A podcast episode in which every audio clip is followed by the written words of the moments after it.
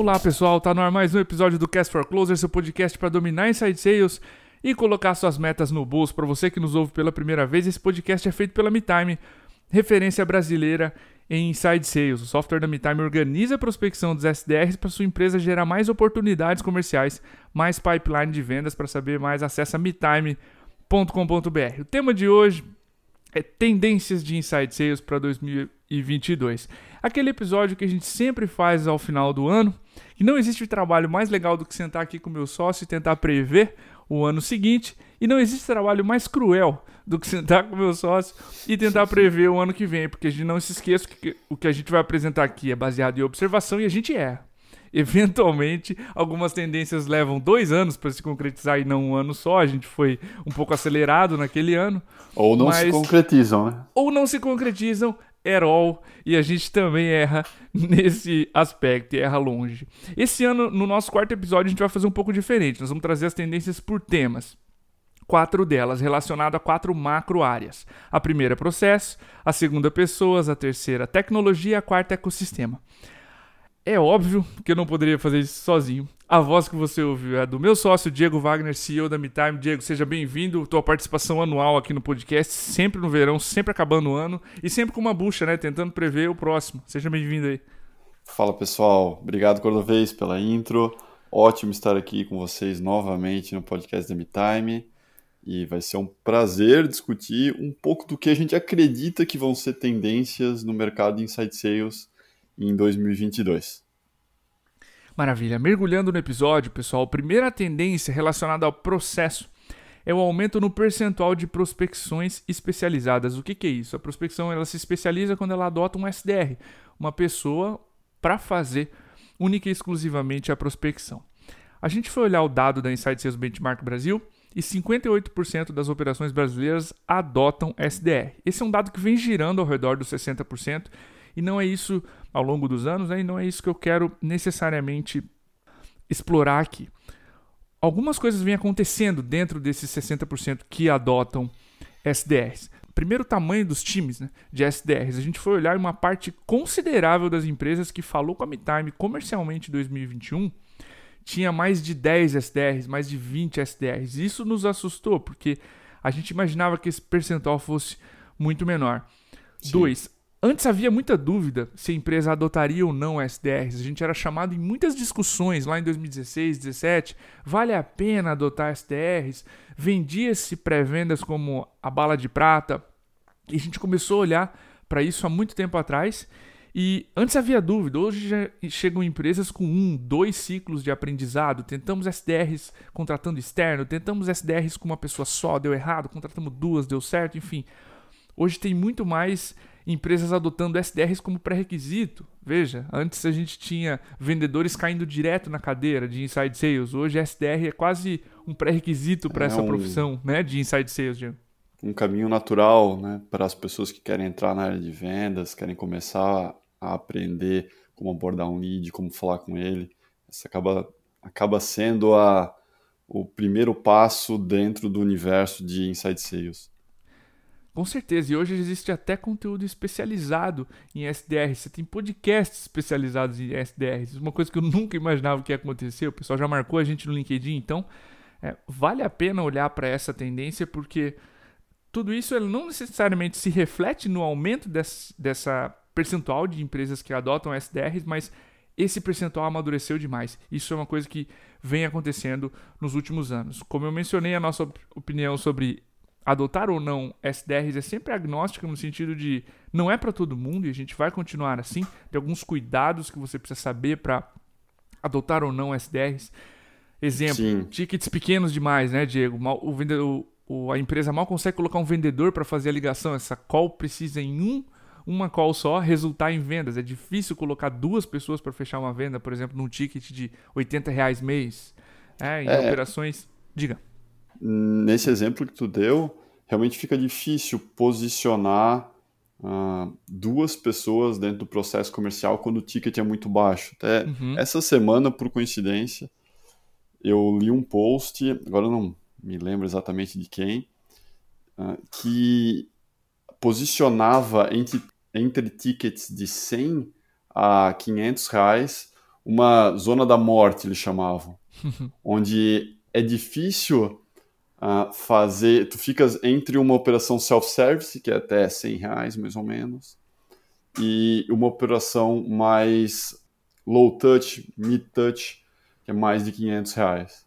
Então ali ele posicionou uma zona da morte onde uh, o custo da operação comercial às vezes fica difícil de se fazer fechar e fica ainda mais difícil de se fazer fechar se tu tens duas posições, que é um SDR e um Account Executive. Então ali para essa questão de tickets pequenos tem que ter bastante cuidado na hora de especializar uma operação.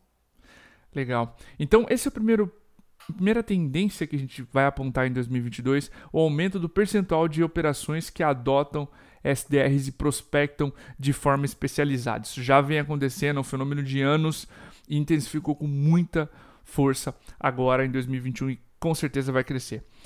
Diego, a segunda tendência que a gente está apontando aqui nesse episódio tem relação com pessoas e é crescimento do cargo de Sales Enablement. Explica um pouquinho mais para a nossa audiência aí. É quando. Acho que vale a pena quando vez começar dando uma contextualização sobre Sales Enablement, né? Uhum. O que, que é esse termo? Então, Sales Enablement nada mais é do que a, a educação das pessoas do time comercial, seja por ferramentas, por conteúdo ou mesmo treinamento.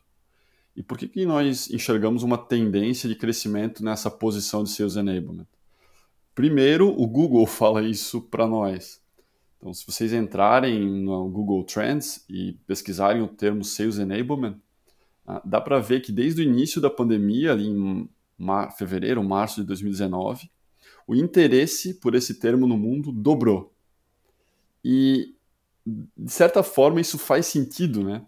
que, o que aconteceu, principalmente durante a pandemia, foi que um bom número de pessoas foi trabalhar remotamente e em vendas e inside sales isso significa que aquela troca natural que existia de um vendedor sentado ao lado de um, de um account executive mais experiente para ouvir uma ligação, ouvir como ele estava fazendo o pitch, isso deixou de acontecer.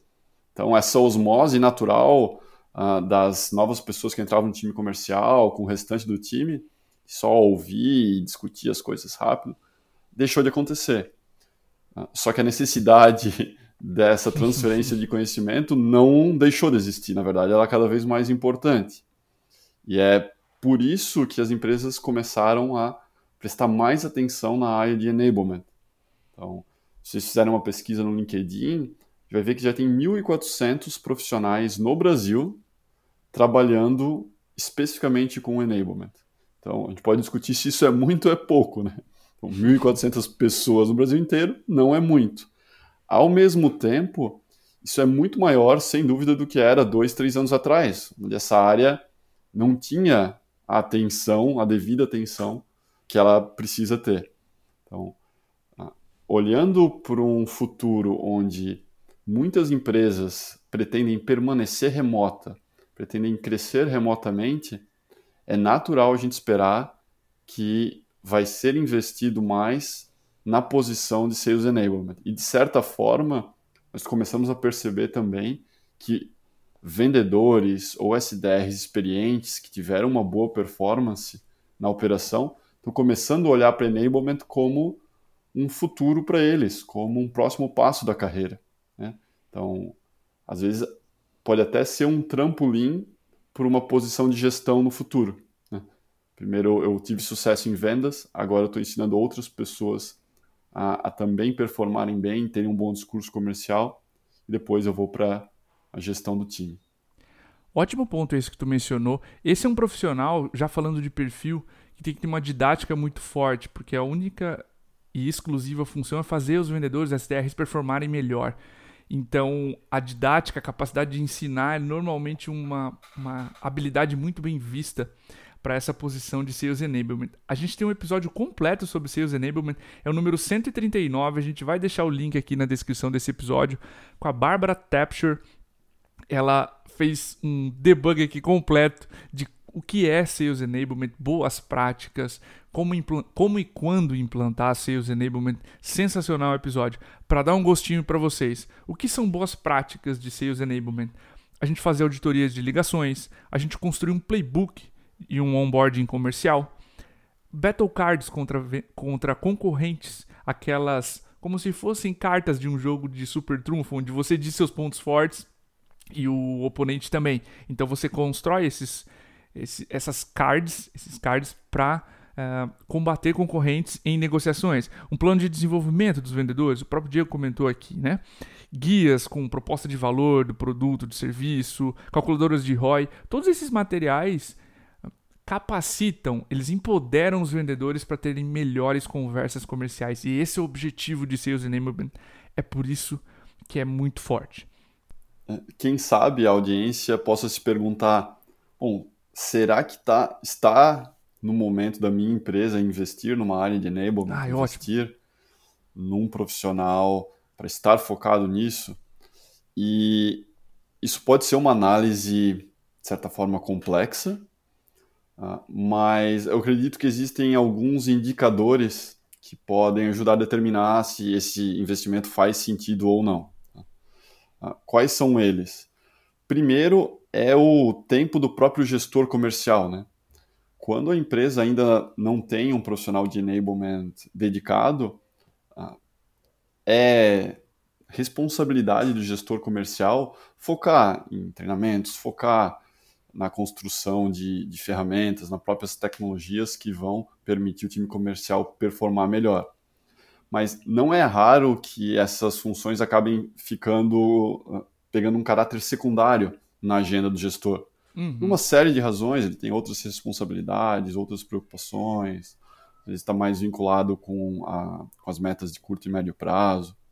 Então, a partir do momento que o gestor ele sente que ah, ele não está conseguindo dedicar tempo a funções de enablement, e B, ele sente que o time comercial está sentindo falta disso, eu acho é um bom momento para começar a refletir se o investimento na área de enablement cabe no momento da empresa, cabe dentro da operação comercial, e às vezes até se existe uma pessoa que internamente está numa posição de vendedor SDR e poderia fazer essa migração. Então, acho que esse é um primeiro passo, uma primeira análise. A outra análise é também o tamanho do time comercial, né? Uhum. Se a empresa tem um, dois vendedores, não faz sentido ter uma área de enablement completa. Faz muito mais sentido que o gestor dedique um, um tempo da sua semana para isso. Agora, a partir do momento que ela tem 8, 9, 10 pessoas no time comercial, acaba até se tornando inviável que o gestor tem uma rotina de treinamento dedicada com cada um deles. E a, nesse ponto, provavelmente uma área de enablement se pagaria até que facilmente se, por exemplo, garantir que novos vendedores rampem dentro do tempo pré-determinado, ou garantir que haja uma homogeneização na taxa de conversão e, e todos tenham dentro de um patamar positivo. Então, acho que essas são duas coisas a se considerar por empresas que né, pensam em adotar essa tendência no próximo ano. Com, com certeza. Ótimos cuidados. E agora sim, entrando na terceira tendência, tem a ver com tecnologia, Diego, que é um ajuste fino nas soluções de trabalho remoto, explicando o mecanismo aqui de como é que funciona. Muitas das empresas, estamos né, dois anos de pandemia, vacinas avançando, muitas das empresas que não é, retornaram ainda ao escritório, não vão adotar 100% do presencial, adotaram apenas o modelo híbrido ou adotaram sim 100% o modelo remoto.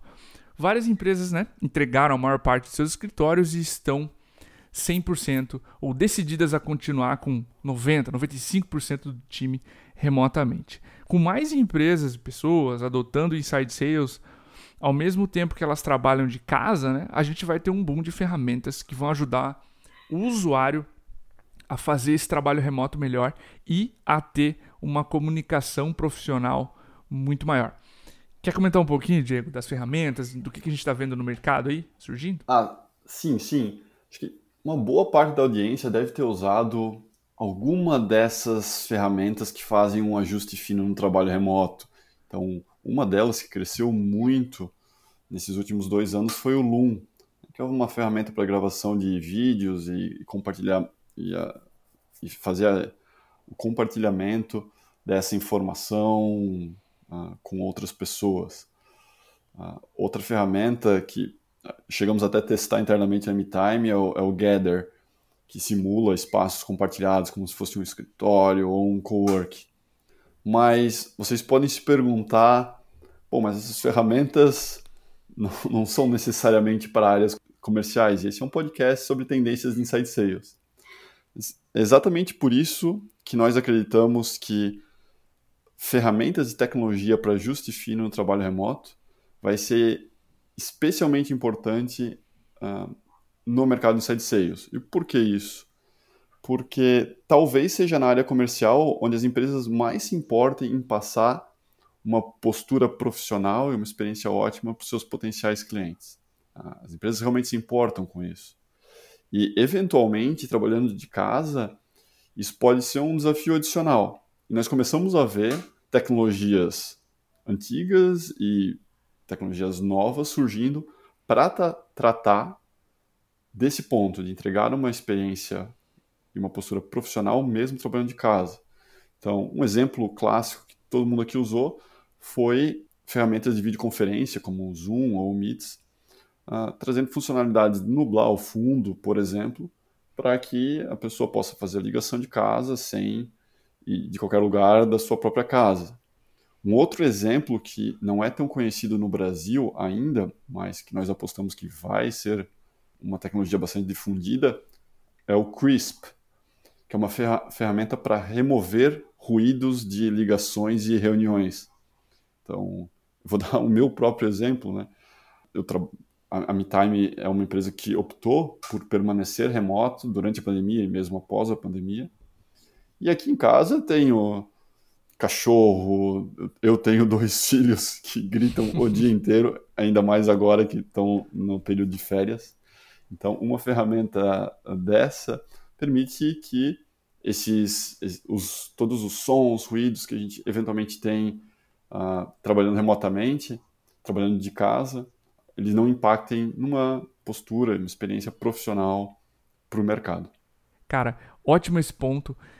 Sendo vendas, como tu mencionou, uma área que está de frente para o cliente, esse aumento na especialização é totalmente natural. Isso é um fenômeno também de anos que está se intensificando muito mais a partir de agora. E eu quero trazer o quarto ponto, Diego, que é o ecossistema. E aqui a gente está vendo uma tendência também muito forte, nossa tendência final, que são agências de marketing digital caminhando para vendas. Quer comentar um pouquinho mais sobre essa sim, tendência? Sim, sim. Nesse ano em específico, isso de certa forma não é algo que nós enxergamos pela primeira vez em 2021. Né? Uhum. Né? Nós já havíamos conversado em anos anteriores com agências de marketing digital uh, que estavam olhando mais para essa área comercial e para serviços que elas poderiam construir dentro da área comercial. E só que o que a gente, o que a gente encontrou em 2021 foi um boom nesse mercado. E por que isso? Né? Primeiro, as agências elas estão realmente e profundamente preocupadas com o resultado que elas geram para os seus clientes. E isso é ótimo, elas de certa forma estão preocupadas com o sucesso das empresas uh, que elas servem. E se nós formos pensar numa agência digital clássica de, de cinco anos atrás, o foco dela era na área de marketing e em marketing digital, principalmente na geração de leads. Uhum. O que acontece? Uh, o lead ele é a metade do caminho para a empresa. As empresas elas, elas não querem mais leads, elas querem mais clientes. Só que mais leads é a metade do caminho. Então, primeiro eu preciso gerar mais oportunidades, depois eu preciso converter mais dessas oportunidades. E só que mais e mais agências de marketing estão percebendo que, mesmo que elas façam um ótimo trabalho na parte do marketing digital, seja em AdWords, seja em, em criação de conteúdo, e gerem mais leads, para que esses leads se transformem em, em clientes, os, as empresas que trabalham com elas precisam abordar melhor esses leads, precisam aproveitar melhor essas oportunidades geradas. E se existe uma quebra nesse elo, ou se por algum motivo esses leads são enviados para o comercial e não são abordados com velocidade, ou não passam por uma cadência de prospecção bem definida e, e, e não se transformam em clientes, o próprio trabalho da agência pode ser colocado em xeque. Porque, beleza, ela está gerando mais oportunidade, mas isso não está bottom offline, lá no final, gerando mais receita e trazendo o resultado que a empresa espera. Então, por isso que as agências estão falando, olha, é parte do meu trabalho aqui de Customer Success garantir que o lead uh, converta lá no final. E por isso que elas estão olhando para essa parte de prospecção, para a parte de vendas. Mas se você for olhar o dado hoje, 393 agências de marketing certificadas no marketplace da RD Station, tá? 157 delas oferecem algum tipo de consultoria ou treinamento em vendas. Isso dá exatamente 40%. Então, Diego, é um dado bem representativo. A gente já viu essa tendência se intensificar ao longo de 2021 e continua. A gente não só observou essa tendência, como abriu um espaço específico dedicado para as nossas agências no programa de parceiros da MeTime, tá? Então, se você tem uma agência que tem dificuldade de comprovar ROI, se você sente que o, o lead que você gera para o cliente, como o Diego comentou, é mal abordado e isso impacta no questionamento da sua qualidade de serviço, sugiro fortemente que você entre em contato com a MeTime. Basta entrar em metime.com.br, no menu superior ali do site você vai encontrar Seja um Parceiro. A gente vai deixar o link completo aqui na descrição do podcast, é metime.com.br barra Seja um Parceiro, com um traço entre seja e um. E você pode ali conversar com o nosso time, entender vantagens, potencialidades que a gente tem aqui de se fazer uma parceria e comprovar ROI, tirar a parte de tecnologia do caminho e fazer seu cliente prospectar melhor e agendar mais oportunidades comerciais. Diego, queria te agradecer pelo tempo, por a gente sentar aqui e fazer um exercício de futurismo, de prever o que vai acontecer em 2022, as tendências que vão se intensificar no nosso mercado de inside sales. Fica à vontade para deixar teu recado aqui, teu feliz Natal para a audiência, enfim, seja é, esteja à vontade aqui nesses últimos minutos aqui do podcast. Pô, então eu vou até dar um passo atrás e vou fazer um wrap-up do podcast, Diegão, se não Boa. se importar. Vamos, vamos adiante. Boa. Então, fazendo um wrap-up uh, dessas tendências que nós discutimos agora, pessoal, foram quatro delas. Então, a primeira tendência em processo é o aumento no número, uh, no percentual de, de operações de sales especializadas, com SDR e vendedores. Hoje esse número está ao redor de 60% e não seria uma surpresa para nós ele crescer a 70%, 75% nos próximos 12 meses. A segunda tendência em pessoas é o crescimento do cargo de Sales Enablement, então pessoas dedicadas ao treinamento e à construção de conteúdos para a educação do time comercial. A terceira tendência em tecnologia são ferramentas para ajustes finos em operações de vendas remotas um exemplo que, que nós demos que ainda não é muito conhecido é o CRISP. E por último, a tendência em ecossistema são cada vez mais agências de marketing digital uh, caminhando para vendas e construindo serviço para não só gerar leads, mas fazer com que mais leads se transformem em novos clientes. Então, pessoal, isso é um pouco do que nós, MTime, acreditamos que são tendências dentro desse mercado de vendas remotas que todos nós atuamos. Espero que, de certa forma, essas tendências, ou o que a gente discutiu aqui, ajudem vocês a se planejarem para 2022 e que isso seja um, uma forma ou um caminho para que todos nós comecemos o próximo ano com o pé direito. E exatamente isso que eu desejo para todos vocês, que tenham um felicíssimo Natal, um ótimo ano novo e que as operações comerciais de vocês comecem o próximo ano com o pé direito. Sensacional essa mensagem. Eu também gostaria de dedicar esse tempinho para agradecer todos os entrevistados, entrevistadas. Nós tivemos episódios fantásticos aqui em 2021 o apoio e o suporte de vocês, o feedback continua inacreditável. Esse podcast é um exemplo de endurance e persistência. Nós estamos caminhando em fevereiro para o sexto ano de gravação. O podcast faz aniversário em fevereiro, então são seis anos nesse microfone trazendo conteúdo para vocês.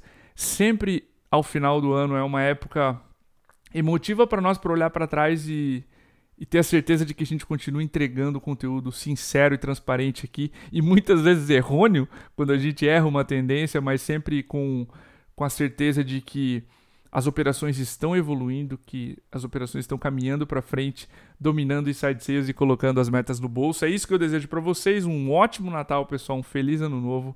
Estaremos aqui em 2022 firmes com novidades no podcast. Aguardem. O nosso abraço e até o próximo episódio.